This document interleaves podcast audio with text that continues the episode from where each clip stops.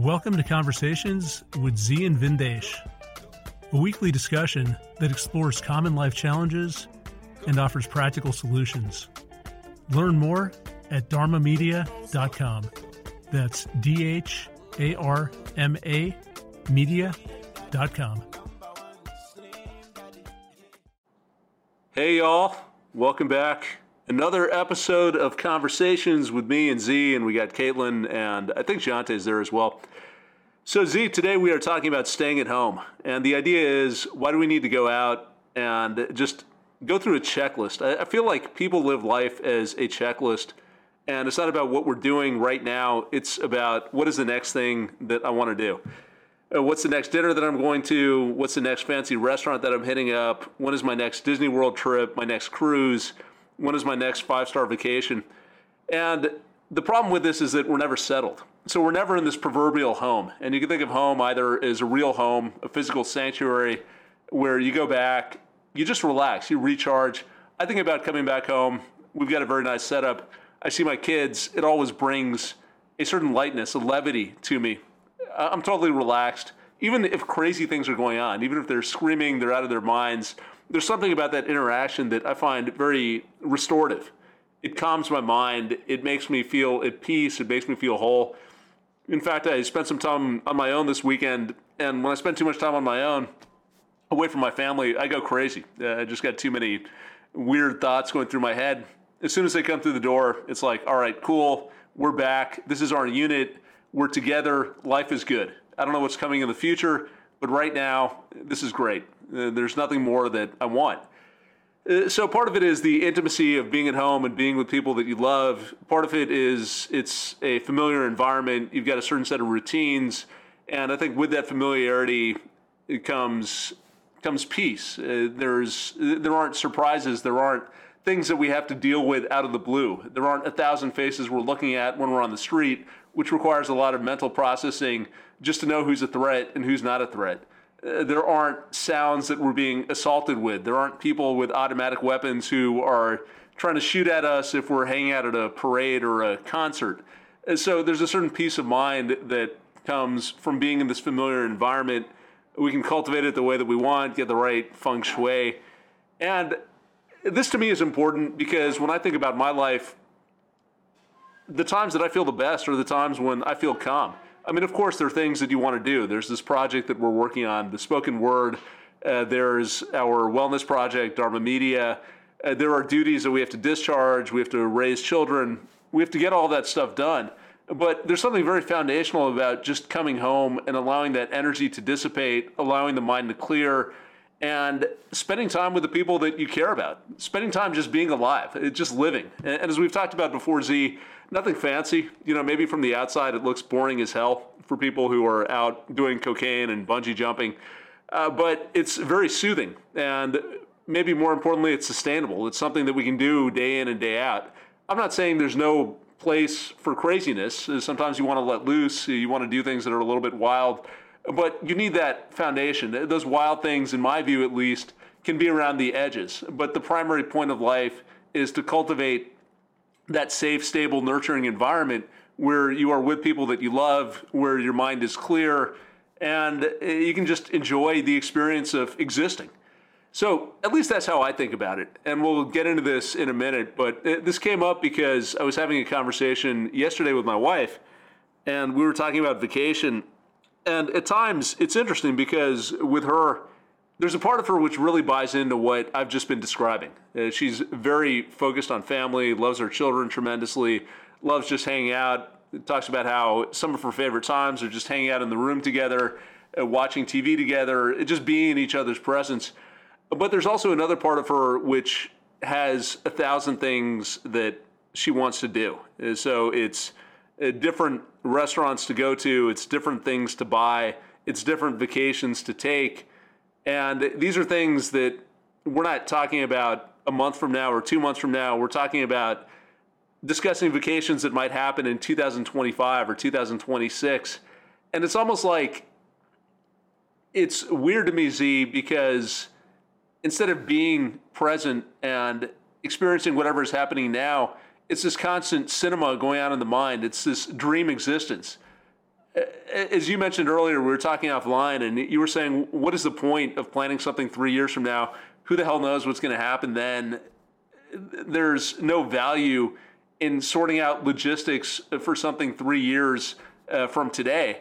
But I think the value is that it gets people in this dream state. It gets them something to look forward to, to get excited about.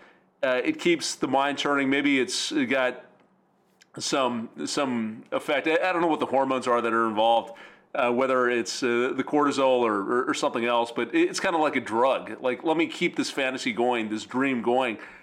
And nothing, again, inherently wrong with dreams, but dreams ultimately have to tie to action in the present. So, in my view, you got a dream, you got something you want to achieve. It's like, okay, what steps do I need to take to get there? And that impacts what I do right now. But if we're always living in this dream world, then we're never really living because we're never here today. Uh, we're never seeing what's happening. We're never present when we are with the people that we care about. And we've never got that sense of peace. And, and that is something that I feel is missing in the way that a lot of us live. We don't have that sense of just being able to settle down, having a calm, nurturing environment, and having that sense of peace. And as we were talking before, Zi, we summed that up and said all of those things uh, the peace of mind, the intimacy, the sense of love, the sense of stability those are what constitute a home. And for some people, it could be their actual home. For others, you talked about Gil Scott Heron, and he wrote a piece called Home is Where the Hatred Is.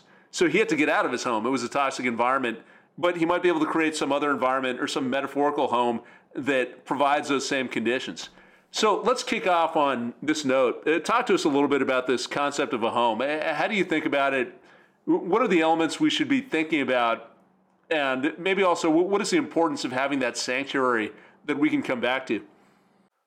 Then the word sanctuary, the, the dwelling place of sanity, of stillness. Just that word sanctuary is so beautiful. And when I think about one finding their sanctuary, that is your personal ashram, your personal temple. And it doesn't have to be a physical place. The physical place is a symbol of your state of mind. So people live in different houses, but they are not homes. See, a house is not a home when there's nothing there or no one there that greets you, that loves you. If you live alone and you live in a home or a house, there's a big difference. If you go there and you feel cold, despair, quiet, sadness, that's a house. It is not the sanctuary of the heart. But if you go there and you feel relieved, you feel that that is your hermitage, your respite from the chaos of the world, and you go, wow, I'm glad to be home. That's your home. But it starts first in your own mind, knowing what that is. I grew up in a tumultuous time, as I've shared, and I didn't always feel at home. We moved a lot, we moved around a lot. I had a few things that were my sense of self, were possessions, whatever they were, and we would move around, and then we finally would be somewhere. My mom was oftentimes gone and on, on her different uh, political and business trips and things like that. And uh, sometimes the relatives would be there here and there. But I never felt at home except at my grandmother's house. And when I went to my grandmother's house, there were the all the senses were subdued. They were in harmony. The level, the volume level in the house, the nurturing of her cooking, the query in her voice and my grandmother's voice about my day, their day, and I would always sleep better there. I would be unguarded. It was like, wow, I'm at home.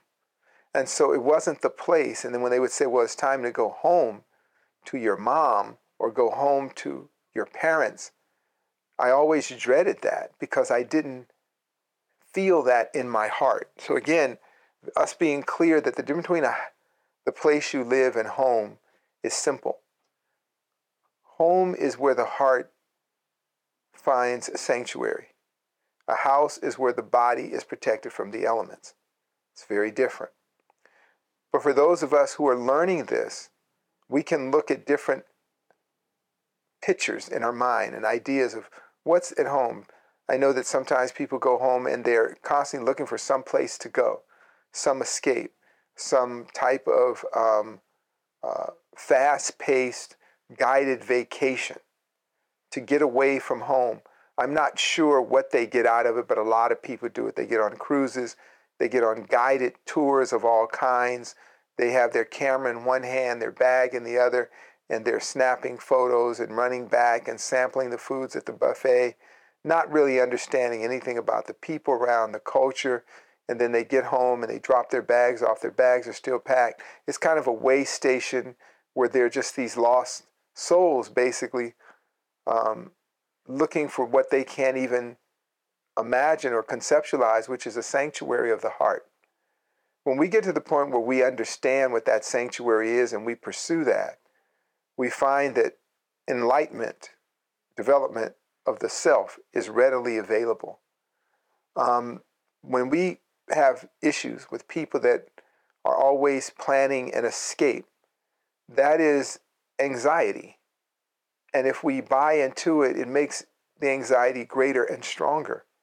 Remember, folks, that anxiety is over mindful of the past and dreading the future.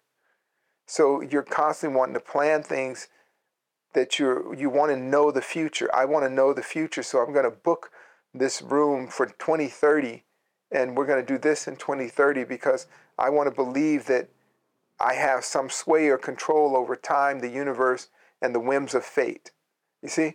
So anxiety is putting a toxic stew into your mind, screwing up your brain chemistry. What we strive to do in higher levels of high vibrational practices is to be present. As the Sikhs say, to be in Hukam, to be here right now, not somewhere else. And then right now, right here, right in front of us, we can do things to make it right. It's like when we did the visit this weekend to Jante's aunt and this sanctuary, this paradise, right there. I didn't want to be anywhere else. She was preparing fresh juices. There was beautiful fragrances in the house, the mellow music, the children playing. It was it, it was it was heaven on earth. I didn't have to go to sandals on the beach or to Bali, all that. I've been to all those places and I've enjoyed places, not for the reason that a lot of people think, because I've always traveled working. I've never traveled as a tourist per se. I've always traveled with the desire to learn, grow, or to offer service. And it's just my way of traveling. And that's why I, what, what I call getting away, because I'm always been seeking that place in my heart and my soul. But those of you who want to just travel and, and go to, let's say you want to go to Yosemite and molest and harass buffalo, take pictures of you getting pierced by buffalo or moose, uh, drop kicked by some um, thousand pound animal, you see this all the time. I look at these people lining up to get assaulted by bears, moose, and buffalo because they're harassing these people in their natural environment. And I always wonder what's going on at home? What's going on in your home life that you would rather be attacked by a buffalo than be at home? And these are the very people that maybe we will never reach them, but I want for those of us who are opting out and think about it, I want you guys to take a deep breath, visualize those people, and then purge that out of your mind. Just vomit it out of your mind, poop it out of your mind, get it out of your mind, and then say, Well, I'm glad I'm not that way. And then think about the things in your house, your own your own spiritual feng shui that you could do that makes you feel at home wherever you're at, especially in your common domicile, your common home that you live that shelters you from the environment. And we don't all have homes like that. They can be elusive for people who are very aware. If you close your eyes and you think about home, let's say it's you, Vin, and you have these three really happy, beautiful kids, beautiful daughters. You have the person that you love, that you decide to spend your life with, and a byproduct of that loving relationship with these three beautiful girls. You've uh, you're of means and you have a, a nice cubicle condo in New York, in one of the most toxic, polluted, evil cities in the world. But when you go into those doors and you lock the world out and you go to your fortress of solitude, and those girls are happy to see their dad, and your wife is happy to see you and can't wait to put the kids to sleep just to say, I'm glad we're together. And I know that the world out there is rough and it's it's not a nice world, but here everything is okay. Home is where the love is. Home is not where the hatred is. Home is not where the tension is. Home is not where the stress is. Home is where love, our love dwells and flourishes. Then even though we're in New York and I had to fight rabid rats and crazed Nazis and uh, unhoused psychopaths, I beat all that to get to you. And I'm here. And let's have a moment of gratitude, have a good meal together, smile, share our experiences, and cuddle up so I can be ready to do this all over again for my wife and kids, and her for me and them. That's home. But when you find yourself figuring out, taking that for granted, that's when the idea slips in your mind that there's going to be a better place than that. We can go, that we can spend resources, help destroy the planet um, by having all this unnecessary movement. Um, we can promote anxiety. We can promote anger, rage, fear. We can elevate our blood pressure simply because we cannot find peace at home. For those of you who are coupled up or in different relationships, when people go other places to look for happiness or tranquility, then the house is no longer home, it's a building. Yet it doesn't take much to find th- that, that right blend where our home is really nice. Some people have decided because their home and their heart is so sacred, so, so clear, so well established that they then find other homes. They, they're moving to rural areas. They're moving to the country. I uh, know one of our uh, clients who passed away, Malcolm, his mother, once upon his death, her only child's death, she decided to move back to the rural Pennsylvania. She told me she lives in a cabin or house in Pennsylvania, right across from where she grew up as a child with open fields and fresh air. And that's where she's going to spend the rest of her years with the tears and, and joys and remembrances of her son. I thought that was just beautiful. She said, I don't want to be here anymore. I've never felt at home in LA because I only came here because of my son. And now that my son is dead, I have no value for this home and this house in LA, the noise, the chaos, the treatment of others, the congestion, the population density, the ripping and running of LA. So she went to a place that she found peace, tranquility. She said, I'm going back home. And I'm going back home alone. And at home, I can be alone. Isn't that beautiful? Yeah, what you're describing, Zi, I think requires a lot of self awareness and maybe some introspection. Maybe it's some age as well. That she's at a point in her life where she knows what's important and what's not important, what brings value, what brings clarity, and what is just a distraction. So I do think that's beautiful. I also feel like it's rare. I haven't seen too many people with that attitude. I shouldn't say I haven't seen any. There's certainly some. But to me, it feels like maybe it's just a cultural phenomenon that we we consider life running from one activity to the next to the next to the next and again, I'm not anti activities. I mean, physically, I, I, work out a lot. There are a lot of things that I do. I'm out doing open mics, I'm working on music, but it's all part of a routine, and that routine is centered partially around a physical place, partially around a set of conditions. And being in that flow, one reduces the amount of energy that I need to expend to do what I need to do because I'm not constantly uprooting and going somewhere else. Every time you do that, it takes planning, it takes logistics, it takes time, it takes financial resources. So I can just be more efficient because I'm not in that state of frenzy. My mind tends to be cleared, but not always, but if I'm immersed in the routines, if I got my family around me, my friends around me, I tend to be more clear. I tend to be a lot more content. But uh, for whatever reason, Zi, it feels like we've gotten to a place where that's an uncommon approach to life. In fact, not only is that uncommon, but people seek the opposite. I remember this person that I worked for. Uh, this was my first job coming. No, sorry, it was it wasn't my first job, but it was my first job in finance. And I worked for someone, and that person just loved being there all night. And it was such a horrible person to work for. I actually liked this dude personally, so we got along. But as a boss, he was terrible because he never wanted to go home. So he would rather just hang out all night, make meaningless changes to presentations. He would get excited when it was seven o'clock and it was time to order dinner for the team because it would be more of a chance to hang out at work. He didn't want to be around his wife. and the rest of us were like, dude, we just want to get the fuck out of here. We have other things to do. We have other places to be. We don't want to be here. Uh, but that to me is an example of someone who didn't have a home, who was looking for something different, looked for that through work. I gave the example of my wife who again at times I think is very home centered, but at times is very much focused on what's the next exciting thing, what's the next shiny new toy, none of which I believe actually serves her. I mean, of course, it provides some temporary hit, some excitement, but there's a big cost to that.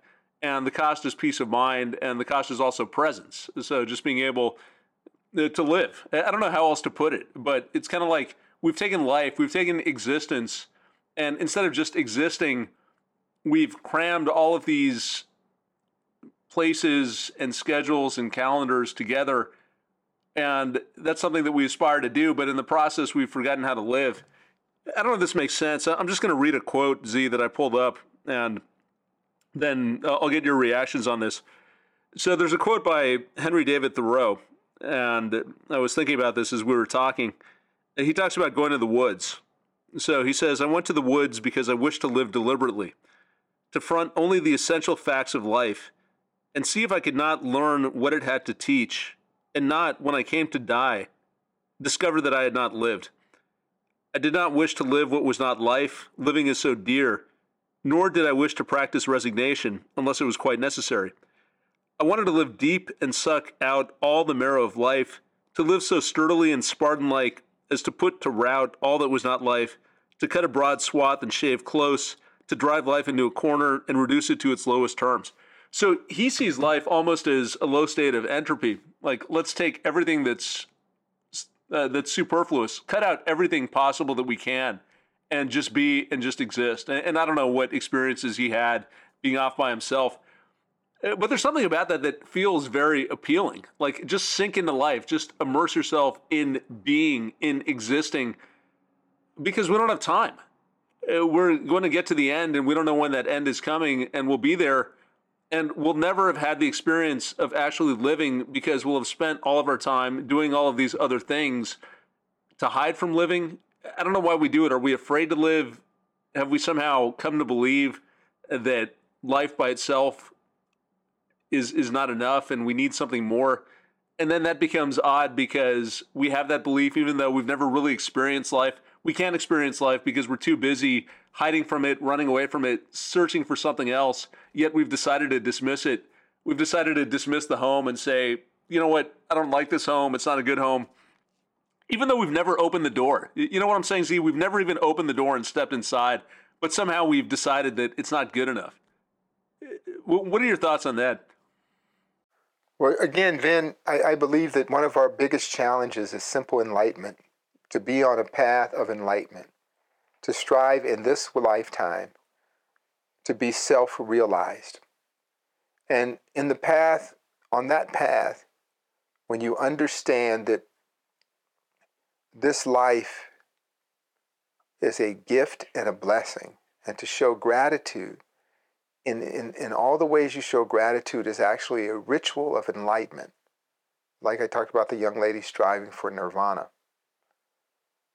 There is no place, like they said in the Wizard of Oz, there's no place like home.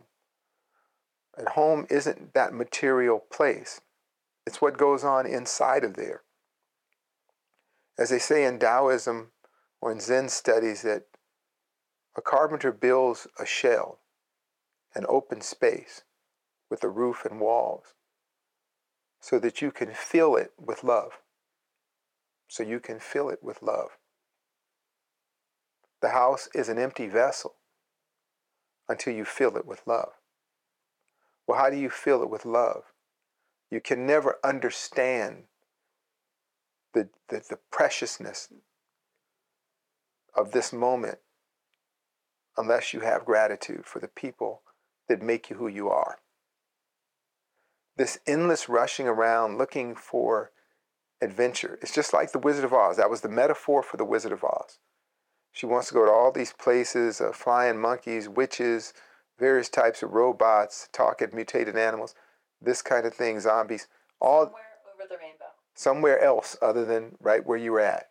And when she got there, she ran into all sorts of uh, horrible people, a few cool people that were dysfunctional. And eventually she just said, I, I just need to get home. Like the man said, it's right here under your feet. You didn't have to do all this. You have to risk your life. So a lot of people are very unhappy. You walk in the door and right, does, do people greet you? I've known situations you walk in, there's dead silence. There's a grunt, a glare, the tension rises, the stomach gurgles. Oh shit. It's like you had to like you're a convict that has to go to jail during the day. I remember I had a cousin that got in legal issues and he was such a good guy. The judge and the jailer said, This guy is too good to be in jail. What he did was such an anomaly. So every day after work, and he finished his chores, we could go home, and after he finished dinner, he had to go report to jail at 8 at night, and he could leave at 6 in the morning. So he had to go to jail every night for 10 hours. It was the weirdest thing. The weirdest thing. So our home could be a jail. Well, here's where all my stuff is. My clothes are here. This is kind of like my base camp, like we had in the military. Here's we had a thing in the military called a rally point. If all hell broke loose and everybody got separated, there would be a particular place we would all go to to recoup and assess our losses and, and, and redeploy ourselves. So if your home is a rally point, that, that's pretty sad. And hopefully there's a way that you could remedy that. When I think about people who can't imagine, as, as Caitlin called it, a staycation, just staying home, waking up late, doing what you want to do with no real plan. And you're, you're that's better than being in, in, in, in the Jamaica Bay. Though those places are beautiful. Now, I've been everywhere and I've enjoyed places. There are places I've gone through and I wanted to stay there forever because the environment was so beautiful. And then a lot of the times, the reason I didn't stay because it wasn't home, the elements of being at home weren't there. Remember years ago traveling on a regular basis to Asia, and sometimes when, when I couldn't take my eldest son when he was a little guy, that would be the only thing I'd miss. I wish he was here with me. I'm having a wonderful time, but I, I, I'm a father and for me to feel at home, I, I want to be near my children, right? I want to be just around them, harassing them, them harassing me, whatever dysfunctional things we do as parents. But that gave me a sense of home. I know what it's like not to have a home. As a young child, uh, my mother uh, was very busy with the things she does, and, and oftentimes at home she would vent her stress and her um, unhappiness so home was often felt very unhappy. It wasn't the place I went for love and comfort, as I said earlier. I did that at my grandmother's house. So I know what home is and where it dwells is in the heart. And then we build our homes, our, our, our we build the vessel around that thing. So I would challenge anybody just well, I just want to go here, go there. A lot of these people don't places don't want you there, other than for the tourist dollar, right? And because you're that's their home, and you're a stranger.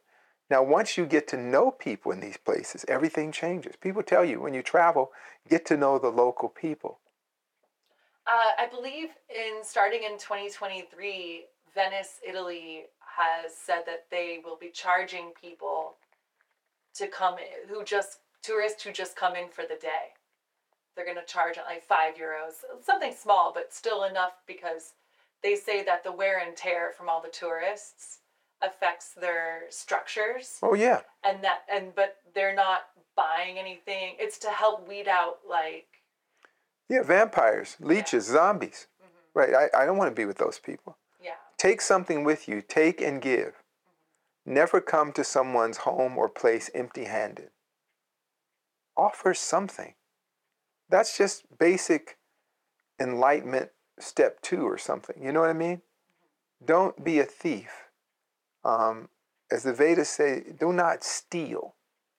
Not the goodwill, not the good graces, not kindness. If you can't return it, don't take it. Right? And I agree with that. And going back to the concept of home, when we look at the world and we see unhappiness, and again, I think about the people that go to these national parks and they're they're they're running up on wild animals and wanting to snap, do a selfie with, you know, a, a buffalo or something, a rhinoceros, alligator. Saw a guy trying to do a selfie with an alligator. I just wonder what is this home life like? That you would rather take a selfie with an alligator or be gored by a buffalo. I, I just it keeps going through my mind. I don't want to do any of that. I want to, you know, push my kids around on bikes and I love for everybody to be happy and smiling. I, I love to greet people at evenitude with gratitude. And if we do that, there's something that blows up in us. And when we do travel and we do go places, we take the energy of home with us. We take it with us, and people feel it. I've always felt at home when I've traveled to the places I've traveled. I've always made friends who have invited me home. Some years ago, when I was in India, I went to Calcutta. Now, Calcutta is one of the filthiest, dirtiest cities in the world. There's no building regulations, there's nothing. But I, I wanted to go and uh, do two things. I wanted to go to a place called the Kalighat. Uh, it's the last places that they did human sacrifices to altars or something. I was interested in, in, in a great Swami who had visited that place and wrote a book. There was a couple of other areas of journey on the way there that I wanted to take a hermitage to. Then I wanted to go to the home of Yogananda, who started the self realization autobiography of the yogi.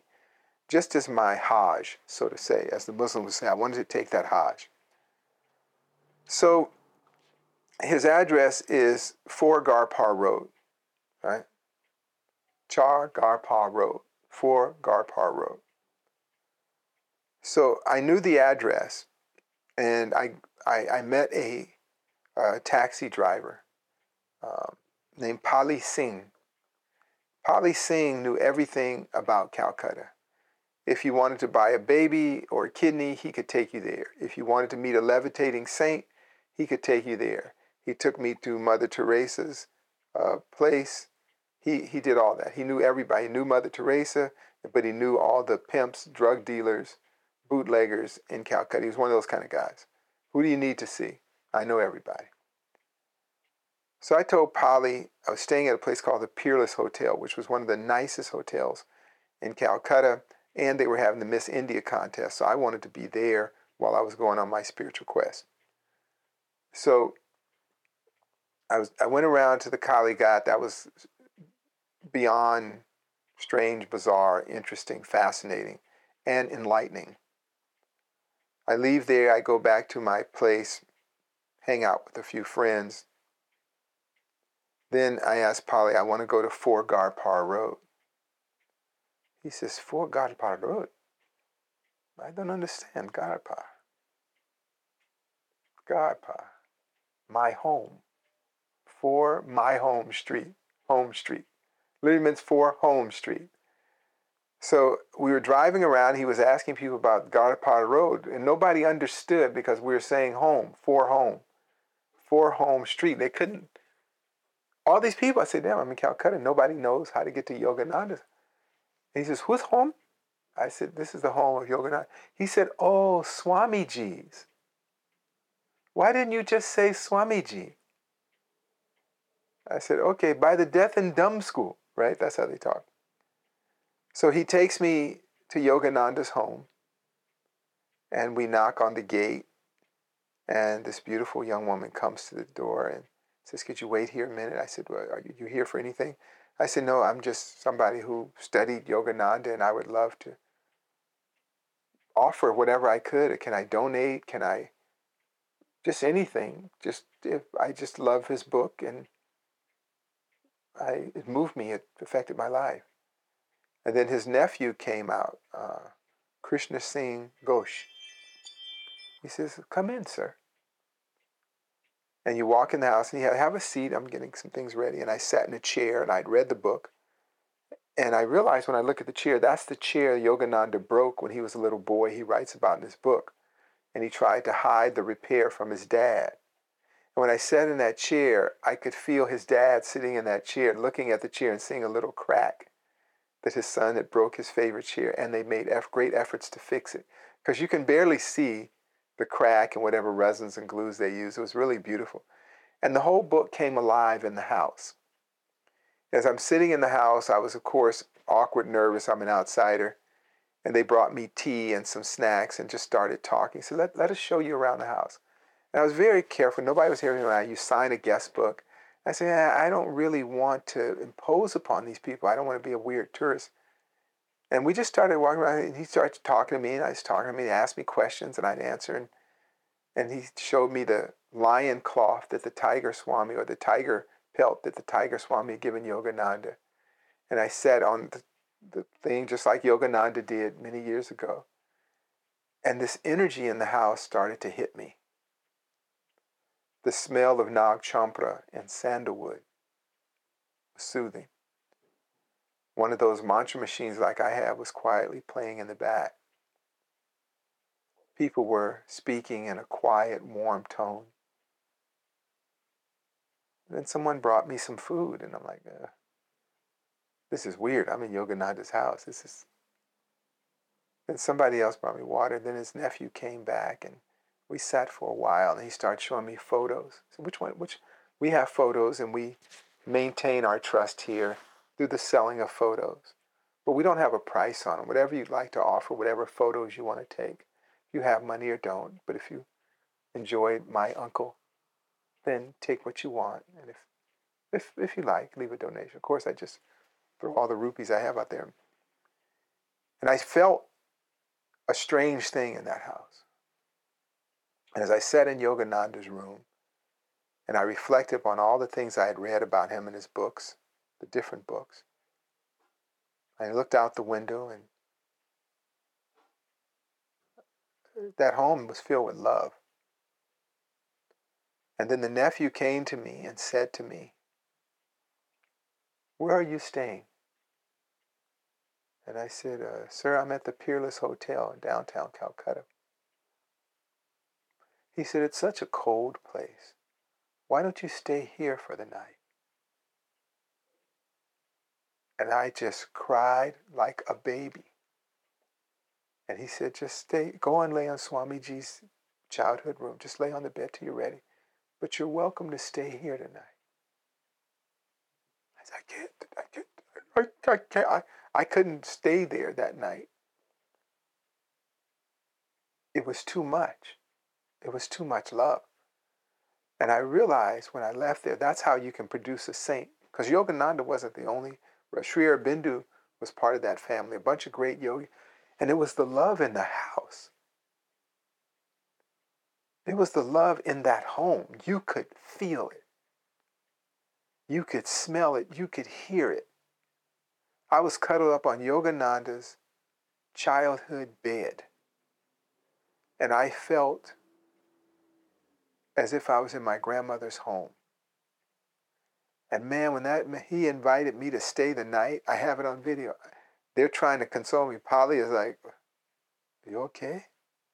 This is a great honor, sir." I said, "Thank you, Polly. It's too great for me. I am undeserving of this honor." But just the invite.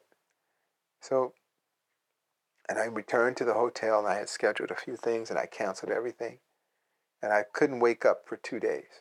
I just slept. I woke up, went back to bed but it wasn't a tired sleep. It was that sleep you would have cuddled up by your grandmother and grandfather. It was that kind of sleep. That was a home. That was a home. And in one moment, it gave me a template, a reference of what I wanted to feel, what I could feel, what home felt like. And for all of us who are opting out and we see the craziness in this world, I would say with our planning and this, start first with your heart. Start first with your heart.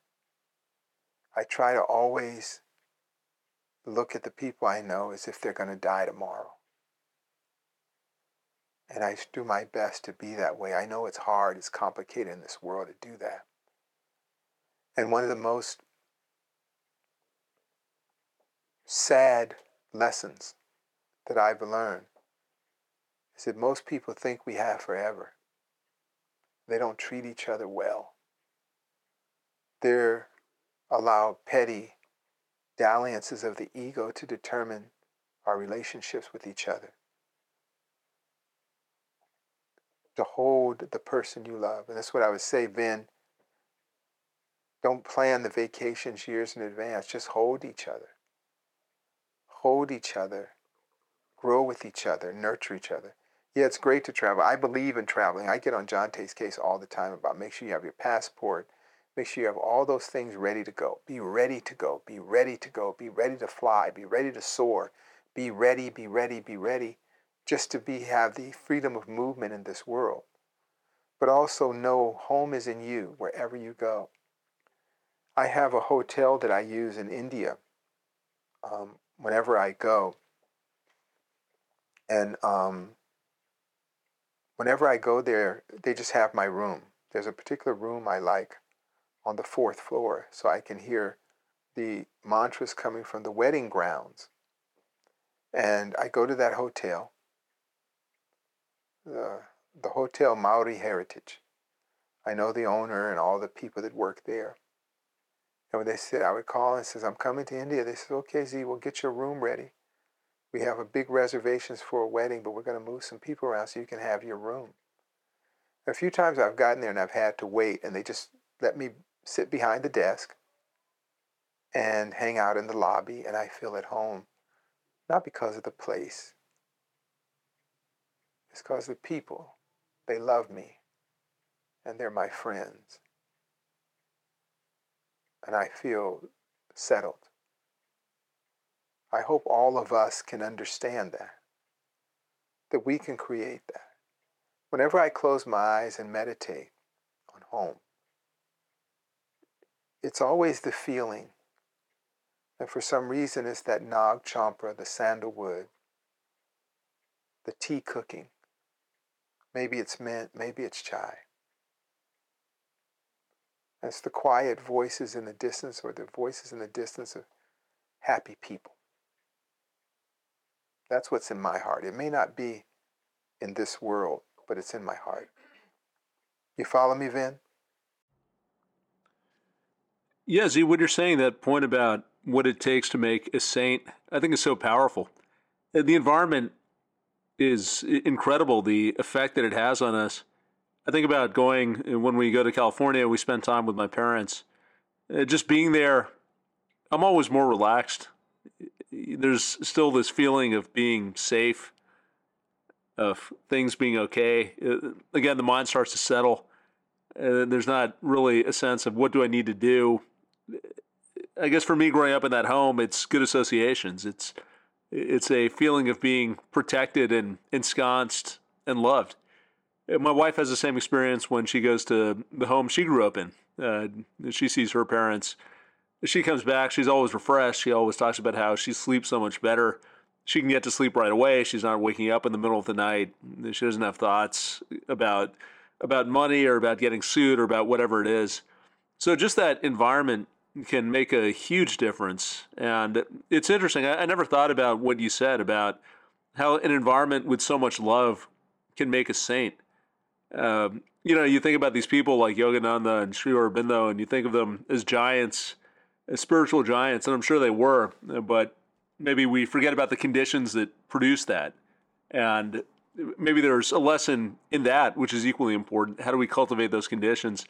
Which is really what we're talking about. How do we create that that home, that feeling of security, stability, love, support, where we can rest, uh, we can be ourselves, we can have that peace of mind we can exist and do what we need to do without expending a tremendous amount of energy, which is also important because time and energy are such valuable quantities. Uh, last night, Zi, just going out, we were at a dinner, had a nice dinner. Uh, I was out with my wife and you know, we checked out this new restaurant. So dinner was good. I would have been perfectly happy not going. I mean, we got there and we were in the restaurant, and the volume of conversation was so loud. At one point, Uh, some table behind us started talking loudly and people were laughing. And it was like a gunshot had gone off. I mean, I almost had a heart attack. and then I'm looking outside and you got hordes of people walking by, and it's like, Jesus Christ. It's impossible for the mind to rest. It's impossible to feel secure in that environment because just the way we're wired, even if there isn't an actual threat, we're always scanning for threats. And you have that noise, you have that stimulation it's something else to pay attention to. It's something that distracts us from what's happening in the present moment. And then we take it a step further and look at the times that we're in, as we've talked about on previous podcasts. There actually are dangers that we have to worry about. There are people out there who are killing other people. Uh, there are people who are molesting children. Uh, there are attacks on subways and other public places. There are diseases that we might catch, the pandemics. So, to me, it's kind of like I have no issue going away from home. Uh, but I think what you're saying, Zi, I'll summarize what you're saying, or at least what I've heard from you. You can tell me if I'm on track. If we go, uh, certainly we can have adventures, we can travel, we can open ourselves to other cultures, other experiences, but it should be purposeful. There should be something behind it. It should be part of a journey, something that is going to enrich us, that's going to help us cultivate knowledge, that's help us uh, work on the projects that we're working on, achieve what we want to achieve maybe we want to teach other people and travel becomes part of it. It becomes part of our adventure. But more of the mindless movement, the movement for the sake of moving, for the sake of escaping where we are. Instead of escaping where we are, why not embrace where we are? And if it doesn't have the right feel to it, if it's not a nurturing environment, let's create that environment. That's really what this discussion comes down to me. Uh, it comes down to for me that we need that foundation, we need that environment and if something at home isn't working and something at home is is a a travesty that we want to escape from, let's figure out a way to fix it. The solution isn't to go through the thousand other things that we want to do and keep on hopping from activity to activity and hope to get that perfect high. It's to come back and fix the underlying conditions. That's right, Vin. And I, I think I want to kind of share a thing or repeat something that we probably heard before as I sit here, you know, my heart is really mellow. Feels good. I'm, I'm glad that we're together on this. I'm, I'm, I'm glad for all the folks that have been supporting our podcast and what we're trying to do. And I want my story to be your story and maybe understand why we do this project. And I want to do whatever little bit I can to mitigate human suffering. I think if we think better, if we use our minds better, we can be okay not everybody, but but those of us who are thinking better about. The world won't change. The way we think about the world, the way we navigate the world will change. So I just share a little story that you've heard before about my grandmother. Our grandmothers have this grandmotherly wisdom that I hope everybody has if you, if you have a grandmother like that. In her later years, you know, my grandfather, he died and around 1979 uh, or 80. And um, I, I, was in the military and in the late 70s he died or something. And I got the message that he had died and went to my grandmother's house. We put him away. Fast forward, you know, 20 something years later, we're in the 2000s. And she's at the house, and there's always people stopping by, but she's a caregiver. She's always there. I said, Mother, do you do you ever get lonely? And she said, Baby, I try to get lonely sometime, but every time I walk around the house, my husband left me some love. I opened the drawer the other day and it had been broken, and I saw where he fixed it. Then I was cleaning a shelf and I found a note with some money he had put away. She said there was so much love he left in this house. I haven't finished finding all the love he left in the house, so I'm not lonely. And then every now and then I'll go on Google Earth and I'll look at that house. because I've had wonders if I, if ever I was financially able, would I buy that house? I don't know. As some kind of museum? I, I don't know. Maybe not, but I, I've thought about it. Because that, that whole block is lined with sycamore trees that provide a tremendous amount of shade on that street. And I've shared this story, and I'll share it one more time for those who maybe haven't heard it. Heard it. I would spend the summers with my grandparents and it was the only place in my childhood that I felt quiet. Not that I'd enjoy things, but I, I, I, it was it was different. If anybody understands what I mean, when you go to your grandparents' house, I could do things and talk to them in a way I couldn't talk to anybody else in the world. And one day I came home from my summer job. I was a not much older than your kids, probably 12 or 13. My grandfather said, Keep your work clothes on. Don't take your work clothes off. I have another job for you. And I love to work. I don't care what it was manual labor, packing thing. I just had a job and I made my own money. And for a young teenager, huh, Caitlin, you laugh about that.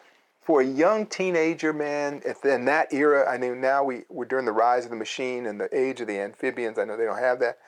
But I love to work. God, I loved having my own money and then pulling my wallet all out and buying things for people and having a little bank account. And they had torturous work that you could do then. He says, Leave your work clothes on. So he got settled in. He came in. He got the truck. We went to an open field. He was a civil engineer building one of the major highways in California. And we went out to one of his work sites, and they had, for as far as the eye could see, they had cleared the the uh, fields to build this massive highway, Highway 5, at the junction of 99. Huge area, but back then it was just rural farmland. So he takes me out there, and there's one tree, one little sapling. And at the time, I might have been five feet tall, maybe. And the tree was as tall as me. And she, he said, That tree is for mother. Because one day we were sitting out there, my grandmother just casually said, Oh, I wish there was shade. Didn't look left or right, just something you didn't notice. And my grandfather didn't respond. He looked at the newspaper and just grunted, mm-hmm, like guys do, right? And she said, Oh, I wish there was shade. She had an umbrella up and everything. So he went and got her a tree. And I buried that tree and packed it in and it was covered with leaves. And as the week went on, the leaves were falling off the tree. It was tilting and leaning. And every day I would come and water it, prop it up with a stick, do this, do that. Towards the end of the week, all the leaves had fell off, and my grandfather said, It's okay, we'll find another one. You're going to have to pull that one up on the weekend. It's not taking. And he, I, he said, Sometimes when things or people are moved from far away from where they're used to, he's telling me one of those grandfather lessons. It's hard to take root, it's hard to get used. But with enough attention and enough time, even if you're from far away, you can take root in a place you have never been and you can make that place your home. That's what my granddad told me. About the tree, he was talking about us, really. So that Saturday morning, I got my little butt up out of bed early with all this determination and ferocity of a 12 year old that thought he was a man. And I went to dig up my tree and give it the right barrel and chop it up and try again. And I ran out. I started to dig up the tree and I looked up and there was one brand new leaf on the top of that tree. Man, I ran into the house, almost knocked my grandmother and grandfather over. I was so excited. It's a leaf on the tree. It's a leaf on the tree. It's a leaf on the tree. It live. It's live. It's alive. It's alive. It took root. It took root. And my grandfather said, You did it, son. You did it. Grandmother said, Oh, yeah, maybe in a few years, baby, we'll have shade, huh? Maybe we'll build a swing or something on it. I'm like, Yeah, we did it. We did it. And um, over the years, that tree grew and grew and grew, and it's bigger than the house. It provides shade all summer. And not only that tree grew, but the whole neighborhood got seedlings from that tree, and they naturally grew. So that whole corridor is filled with those trees from the other side of the valley. And it's a shady street on hot days. And it goes through all the seasons, just like fall, winter, spring. And, and all the kids that are younger than me that grew up have no idea of that house without a tree. That house was filled with love. That empty place was filled with love. And there was a tree that now provides shade for hundreds of people because a man loved his wife. And in just a whim of her voice, he heard her. He heard her. I'd like to have shade. So now they're off in eternity. And if there's a way for them to look, their, their love is shaded right there. That's home. Yeah, I think that's it, Zi. Cultivate that love, uh, create that environment, and then just bask in it. And make that the foundation. Uh, but to do that, maybe there's a certain commitment that we need to make. We can travel, uh, we can go away from home, we can spend time away from home, but home is that sanctuary. It's that place that we're going to come back to. It's going to be the foundation of this life that we have, this life that we build. To be a home, man, we have to be still. We yeah. have to dwell. There's a, the Christians say, "May I dwell in the house of the Lord forever." So we have to be able to dwell in that. And then, yeah, go on your vacations, but look forward to being at home, wherever that is. If you enjoyed the show, please consider leaving us a review on Podbean, iTunes, or your favorite podcasting app. Each five star review helps us bring you more unique and insightful content. Learn more at dharmamedia.com. Peace.